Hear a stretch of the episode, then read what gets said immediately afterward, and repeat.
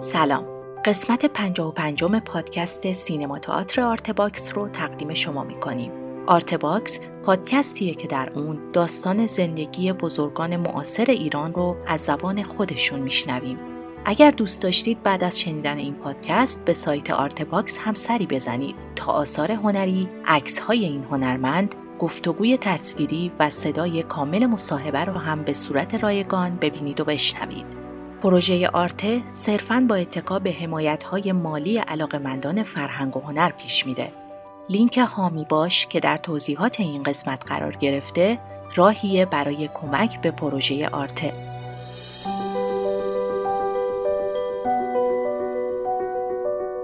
قسمت سوم از صحبت‌های فاطمه معتمداریا که درباره آثار تئاتری و سینمایی در دهه 60 هست رو با هم میشنویم.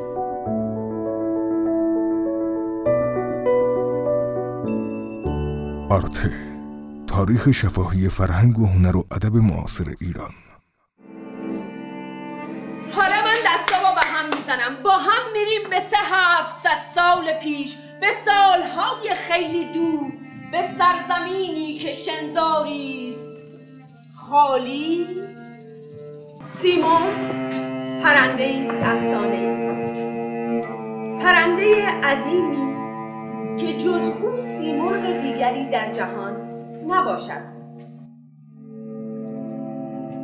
مجموعه کارهای عروسکی سالهای بین 60 تا 67 و 8 همه کارهایی بود که مال گروهی بود که ما توش با هم کار عروسکی می‌کردیم. کسایی که با هم بیشتر کار می‌کردیم توی مجموعه های تلویزیونی آقای کامبیز صمیمی مفخم بود خانم مرزیه برومند بود رازیه برومند بود حمید جبلی ایرج تحماس بهرام شاه محمدلو حسن شیرازی خانوم آزاده پورمختار مرزیه محبوب بعدها دنیا فنیزاده و خانم شادی پورمهدی. بیشتر این مجموعه بودیم که با هم کار می‌کردیم. همون مجموعه که توی کانون در لیول های مختلف مثلا آقای مفخم و خانم برومن دوره های قبلتر از ما بودن و بزرگتر از ما بودن. همونا اومدن توی تلویزیون کار کردن و ماها رو باز به کار گرفتن و با هم شروع کردیم به کار کردن.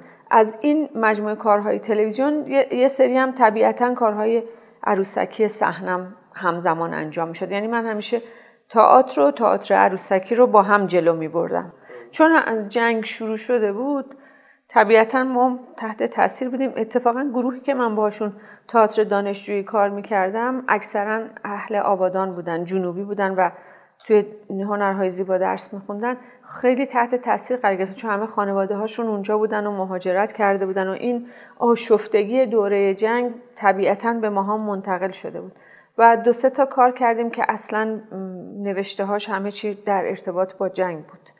و یه بخشی برگرفته از واقعیت زندگی همون مجموعه آدمایی که توی گروه ما با هم کار می‌کردیم.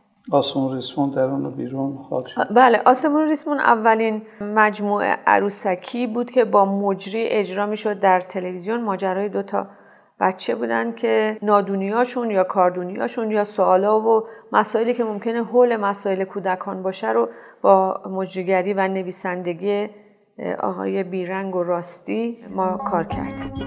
ما دوتایی با هم دیگه می‌رفتیم تو خیابون. بعد همه ما رو نشون می‌دادن. می‌گفتن اون دوتا آسمون رو نگاه کن. دوتا داداش دو قلو هم. وقت رو تلف نکن. خب. درس تو بخون. با سواد شو. باشه. آخه من اینه تو شده بودم. به خدا. الان تو مجبوری درس بخونی چون فردا امتحان داری. آره. هی.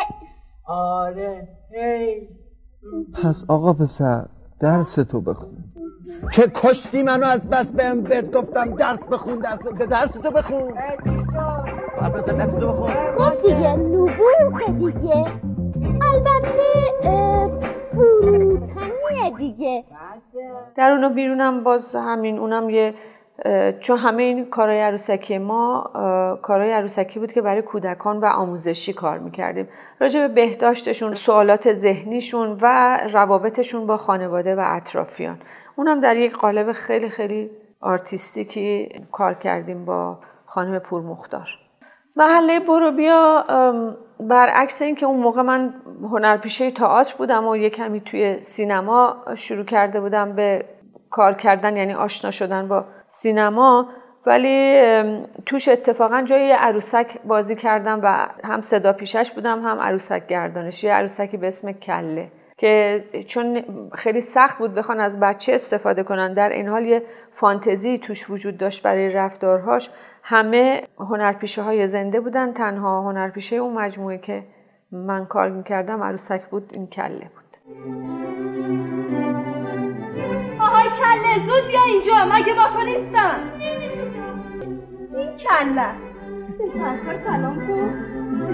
سلام سرکار اینو یک بار و برای همیشه میگم کسی که به قانون عمل می‌کنه نباید از هیچی بترسه.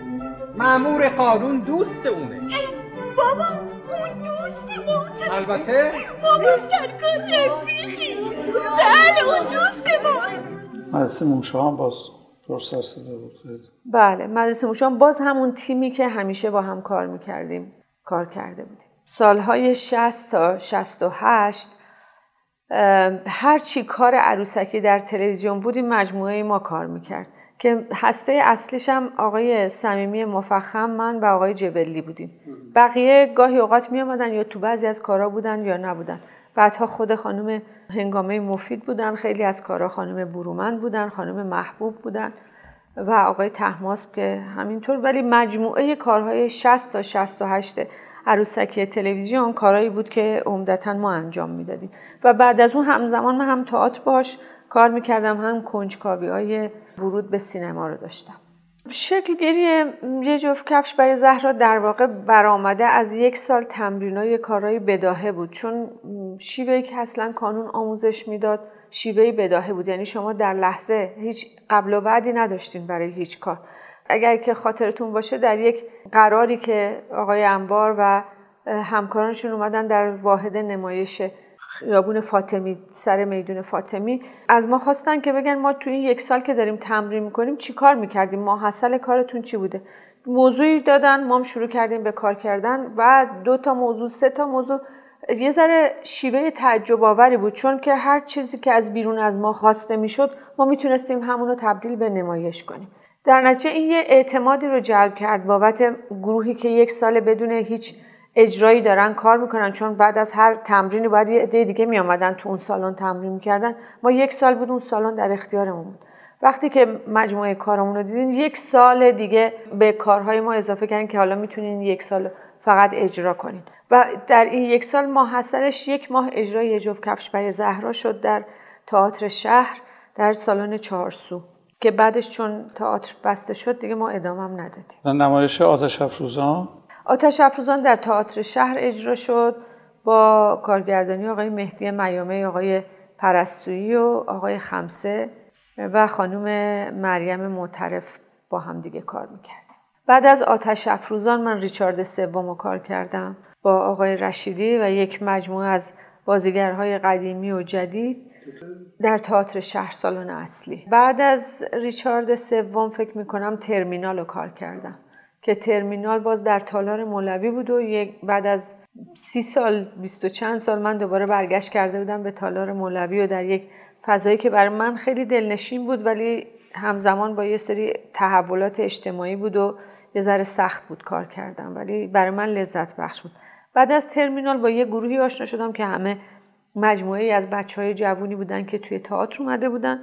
و آقای احسایی که نویسنده و کارگردان این کارا بود. بعد از اون ما هر دو سال یه بار حداقل با هم یه کار تئاتر می‌کنیم تو اون مجموعمون که ترمینال بود بعدش نامه هایی به تب بود و بعدش هم تونل که پارسال اجرا شد.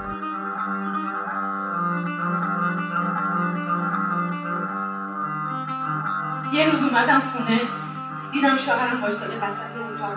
داره به همه چی خوب نگاه می‌کنه. بهش گفتم چی کار می‌کنی؟ گفت میای بازی کنی. گفتم چه بازی؟ گفت باید چشماتو ببندی. من یه چیزی رو قایم می‌کنم. وقتی چشماتو باز کردی باید بگی چی سر جاش نیست. چشمامو بستم تا بیست شمردم. وقتی چشمامو باز کردم همه چی سر جای خودش بود. به جز شوهر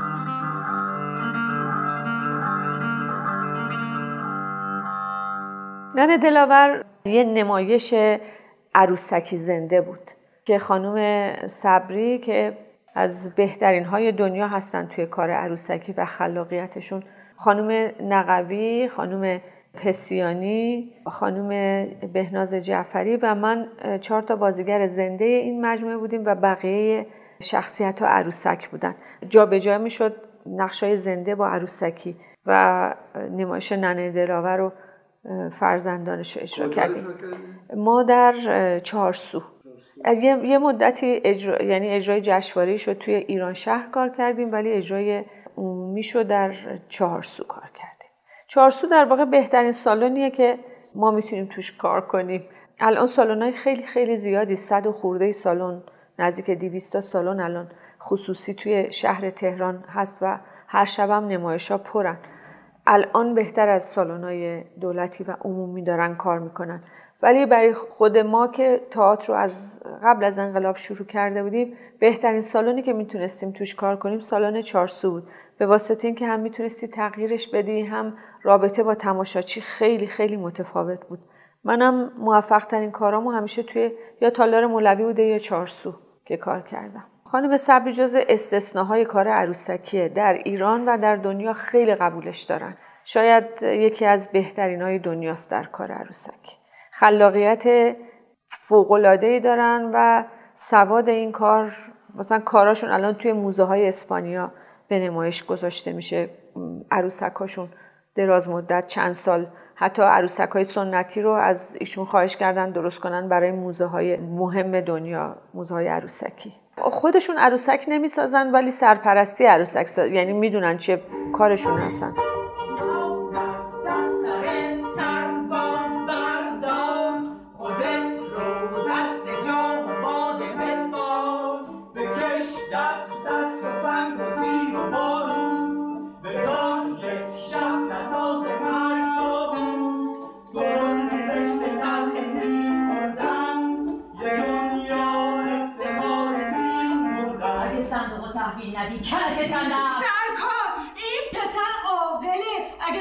پوشش بود حتما به شما می‌داد. چرا؟ چون بهش گفتین اگه صندوق نشون نده کلکش کنده است. یا پسر که یالا دیگه. حرف بزن تا سرکار داره بهت راه نشون میده.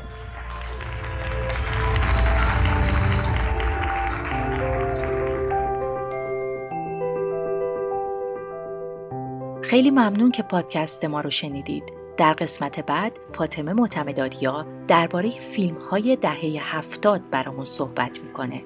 امیدوارم که قسمت بعدی رو هم دنبال کنید.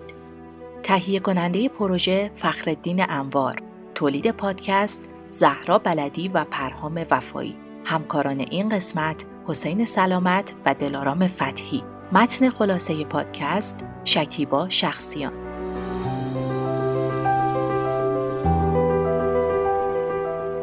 من زهرا بلدی هستم و می‌خوام بخش جدیدمون آرتکست رو هم بهتون معرفی کنم.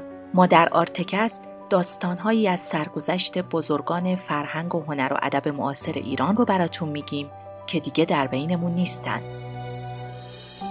امیدوارم آرتکست رو هم بشنوید و دنبال کنید.